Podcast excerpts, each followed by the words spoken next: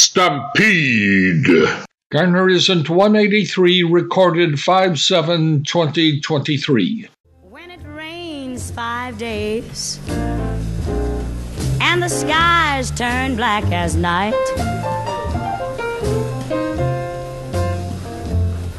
Well, when it rains five days and the skies turn black as night.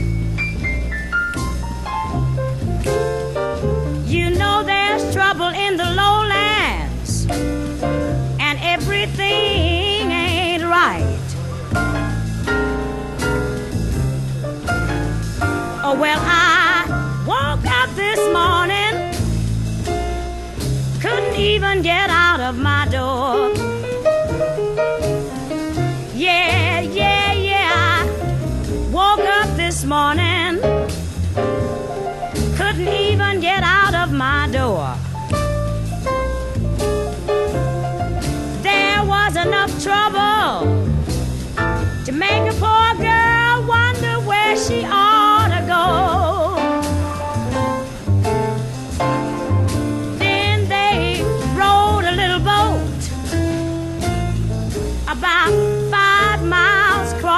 Across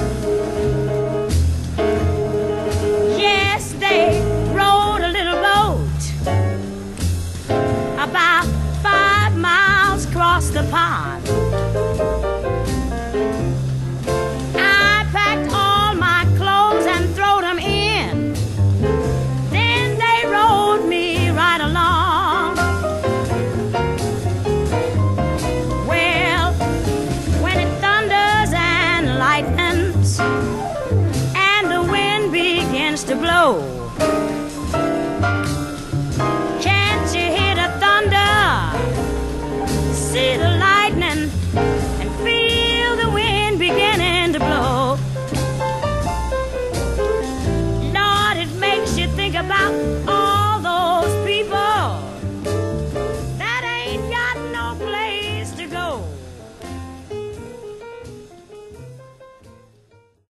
The upcoming election of 2024 is already shaping up to being a major affair, having both Democrats and Republicans slinging mud at each other, with accusations probably being unprecedented. Normally, I try to avoid endorsing any politician. I blame both parties for the mess this country is in, but I can't help pointing out some of the more important conditions of the upcoming American political landscape. It appears we have a feeble sitting president who was accused of stealing the 2016 election with his son Hunter Biden embroiled in scandals involving large amounts of money when his father was vice president under the Obama administration. Hunter Biden was appointed to the Burisma Holding Company, a large producer of natural gas in Ukraine and he received about $50,000 per month for his services. Officials expressed concern that Hunter, who had no experience in the oil industry, was simply appointed to, this holding company because of Joe Biden's involvement of Ukraine's internal political problems in 2014. Hunter continued receiving a salary at Burisma until 2019, but what he accomplished there isn't clear. Previously, he had a long involvement working in the U.S. federal government. It would suggest he gained employment because of his father, Joe, who had been a senator from Delaware since 1972. After graduating from law school, Hunter accepted a position in a bank holding company, MBNA, after it donated $200,000 to Joe's Senate campaign in 1996. At the time, Joe was instrumental in passing legislation beneficial to the credit card industry, supportive to MBNA. Hunter rose to vice president of MBNA until his resignation in 1998 at the age of 28.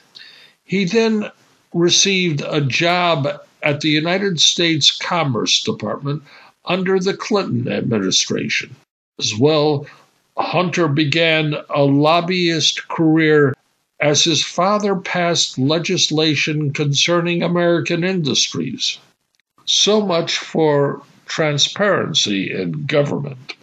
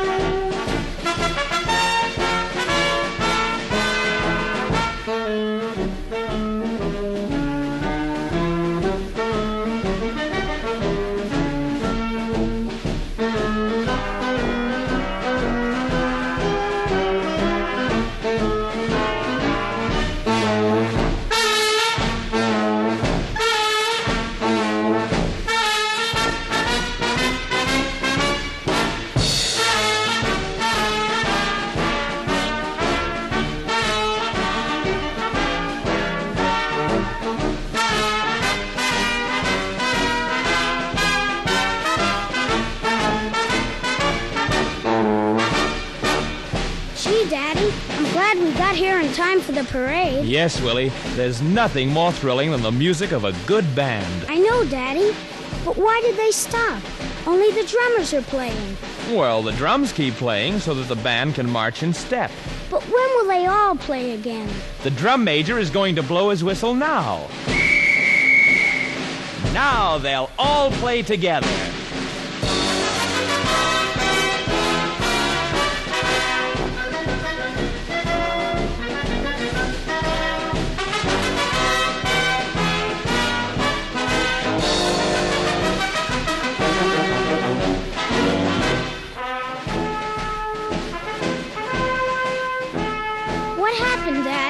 Now everyone in the band takes a rest while the bugles play.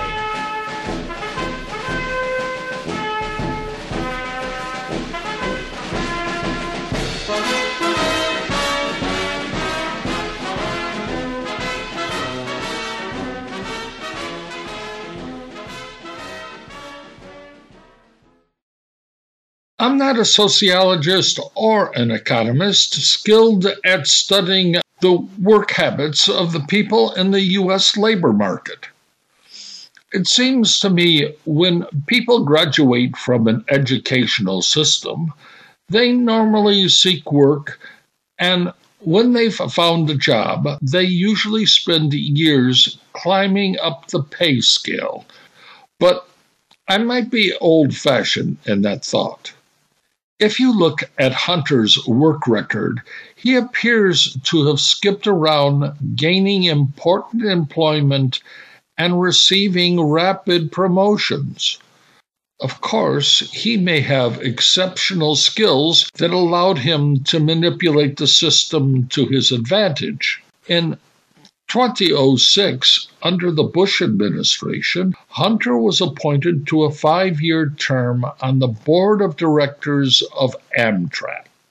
Hunter would have been 36 years of age.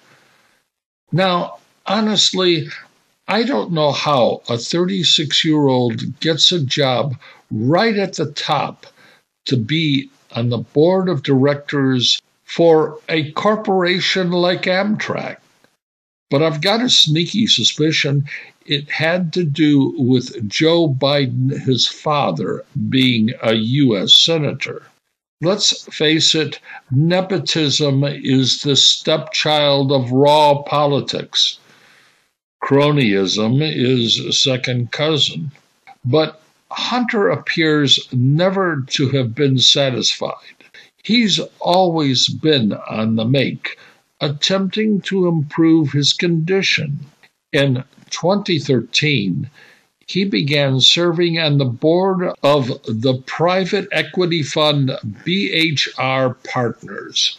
With a 10% stake in the company, connected to assets from the Bank of China, Deutsche Bank, and a Chinese asset management company that collected funds for financial services. BHR company involved startup businesses in the Chinese automotive industry. A $3.9 billion mining company of copper and cobalt in the Democratic Republic of the Congo. Assisted in the Chinese defense contract in the acquisition of an auto parts company in the state of Michigan and several other businesses. As a board member on BHR, Biden's expertise was his connection to his father being a U.S. Senator. Hunter didn't gain access to $3.9 billion with the last name of Smith, whose father owned a small grocery store in Peoria, Illinois.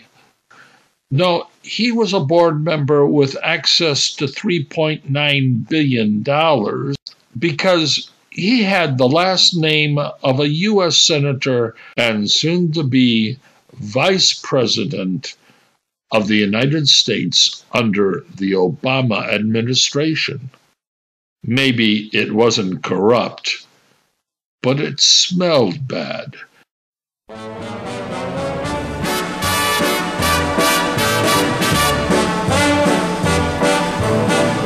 I know I'd go from rags to riches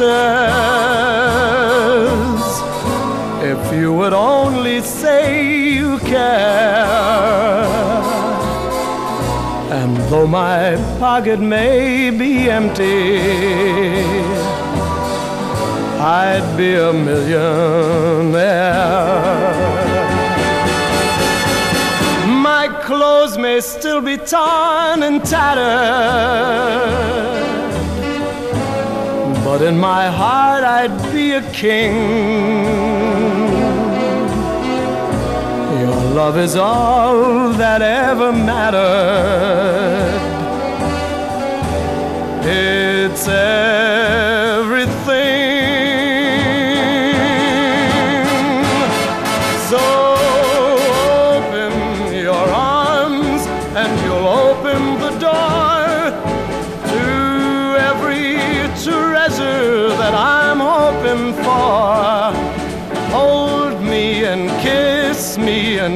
Tell me you're mine evermore. Must I forever be a beggar whose golden dreams will not come true? Or will I go from rags to riches? My fate is up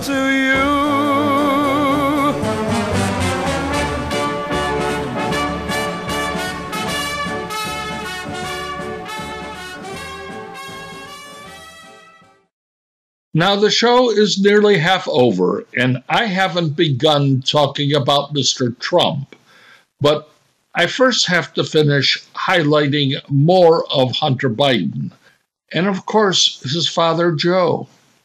To finish with Hunter, I confess I have a certain antipathy toward him because of my own personal life being educated at one of the best fine arts schools of America the School of the Art Institute of Chicago.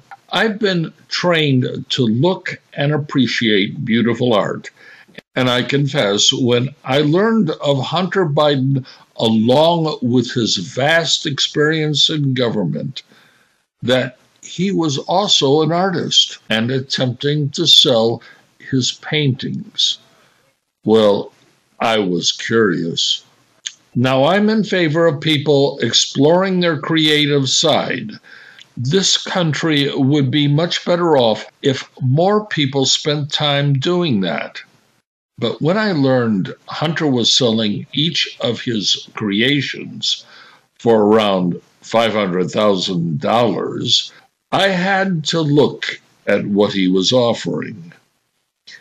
Now, according to the English poet Keats, a thing of beauty is a joy forever. And I confess, at most, I would offer $5 at a garage sale for an original Hunter Biden painting. I have a deep respect for people who are creative dancers, actors, musicians, visual artists who rarely, if ever, receive recognition. So, to close about Hunter, I would never waste $5 on a Biden creation.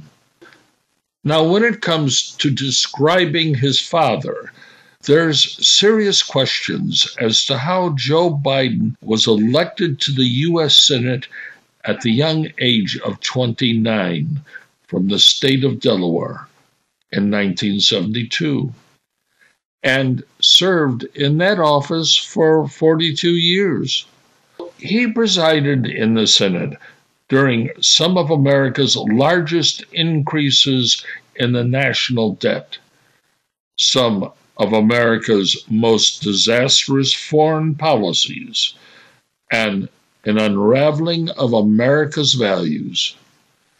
I can't say enough about what a politician, especially a politician who kept control for their own personal need for power in serving the people in this country. It's true, politicians have the lowest approval rating of most professions. I think garbage collectors have a higher appreciation by the American population. I certainly do. Perhaps used car salesmen have an equally low esteem. Now, over the years, Joe likes to quote what his father said. And this is my point. The acorn never falls far from the tree. It was true that Joe's father was a used car salesman. And that's all I need to say about the character of Joe Biden.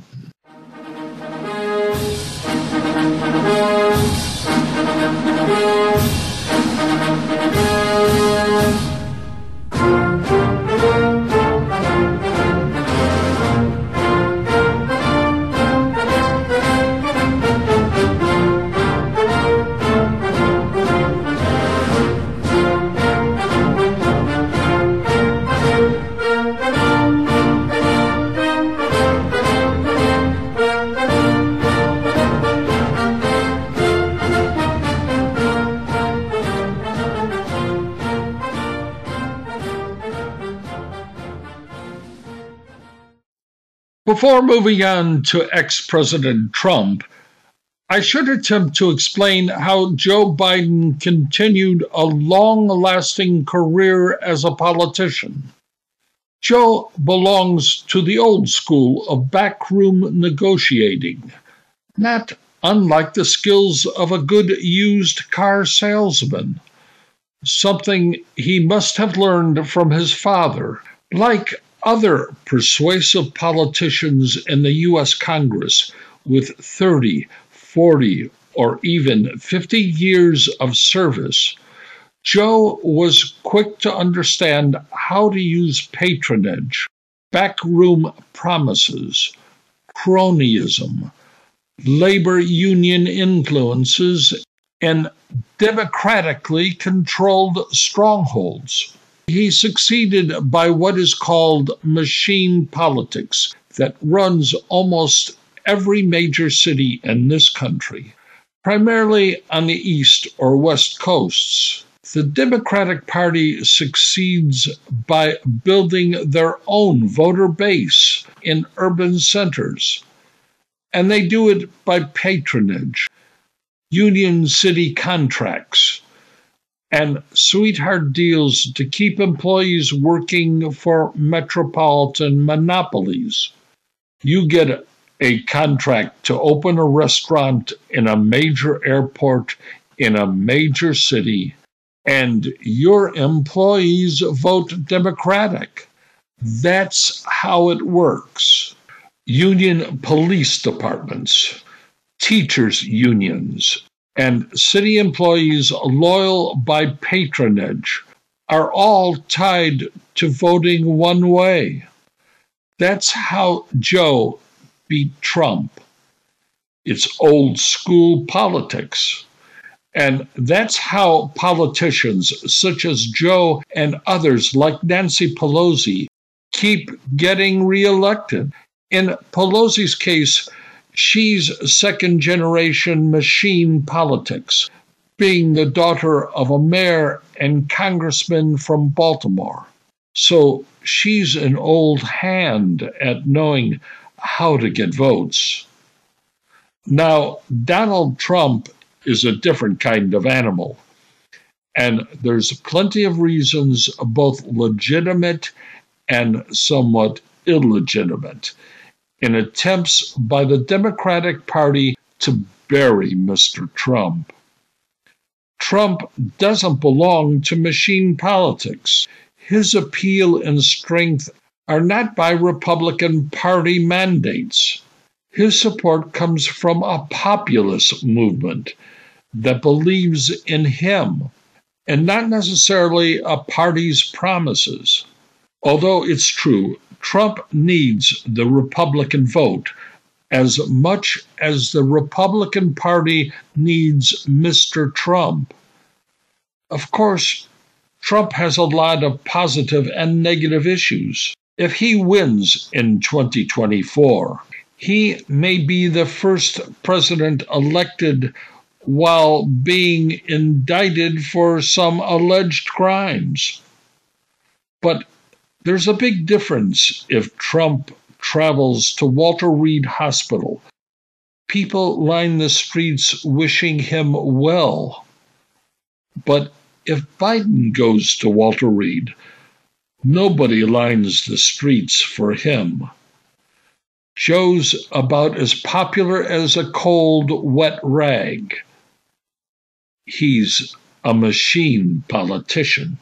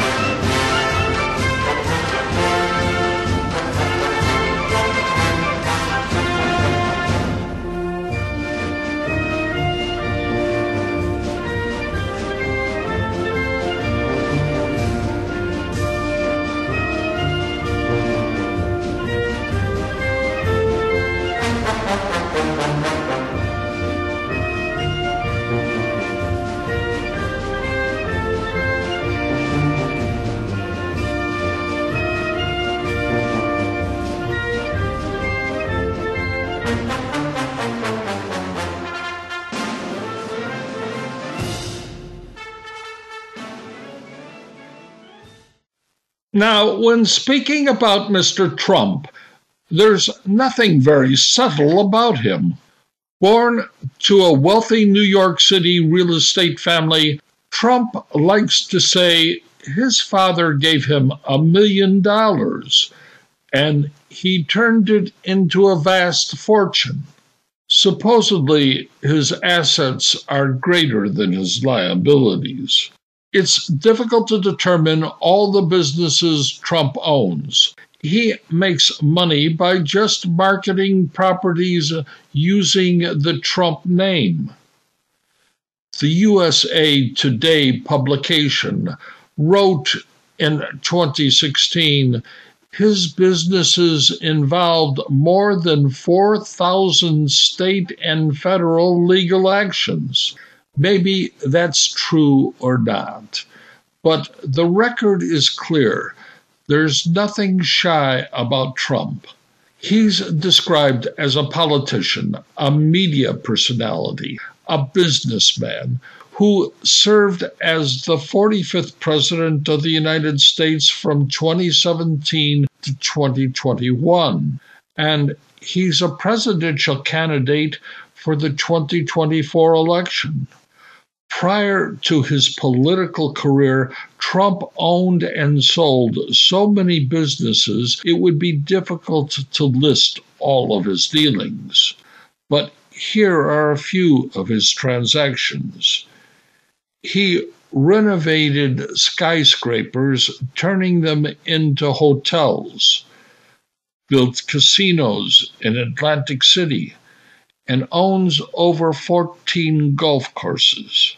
His holdings are international, along with other side ventures, mostly by licensing them using his name. He marketed foodstuffs, clothing apparel, adult learning courses, home furnishings, and besides others. He's famous for owning all or part of Miss Universe, Miss USA, and Miss Teen USA pageants. He built casinos in Atlantic City and Las Vegas. Mr. Trump's appeal to the voting public is significant, even though while president, he faced two impeachment proceedings which failed. He's accused of inciting an insurrection in the storming of the U.S. Capitol, claiming the 2020 election was stolen. He's been legally accused of sexual misconduct and attempting to overturn the voter returns in Georgia. And yet, Trump continues to have substantial support with Republican voters. He began his political career by promising to drain the swamp in Washington, D.C.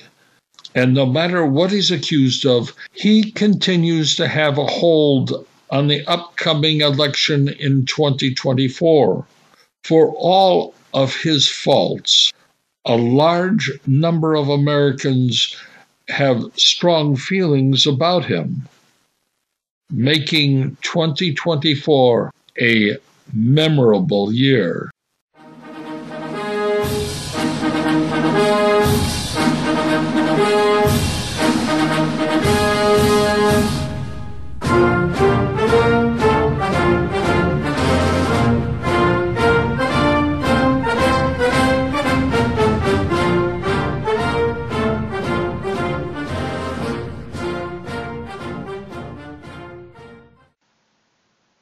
This week on Garner Isn't, you first heard Dinah Washington singing Backwater Blues from a 1958 recording at the Newport Jazz Festival. Then a take by the Tinseltown Players of John Philip Sousa's Washington Post, followed by Tony Bennett singing From Rags to Riches, a 1951 recording. Next was the U.S. Navy Band, playing Four Ruffles and Flourishes, Hail to the Chief. Then more of John Philip Sousa's The Thunderer, a cut played by the U.S. Marine Band. And to close, a repeat of Hail to the Chief. Stampede written and performed by Edward Garner in Morro Bay and Paso Robles, California.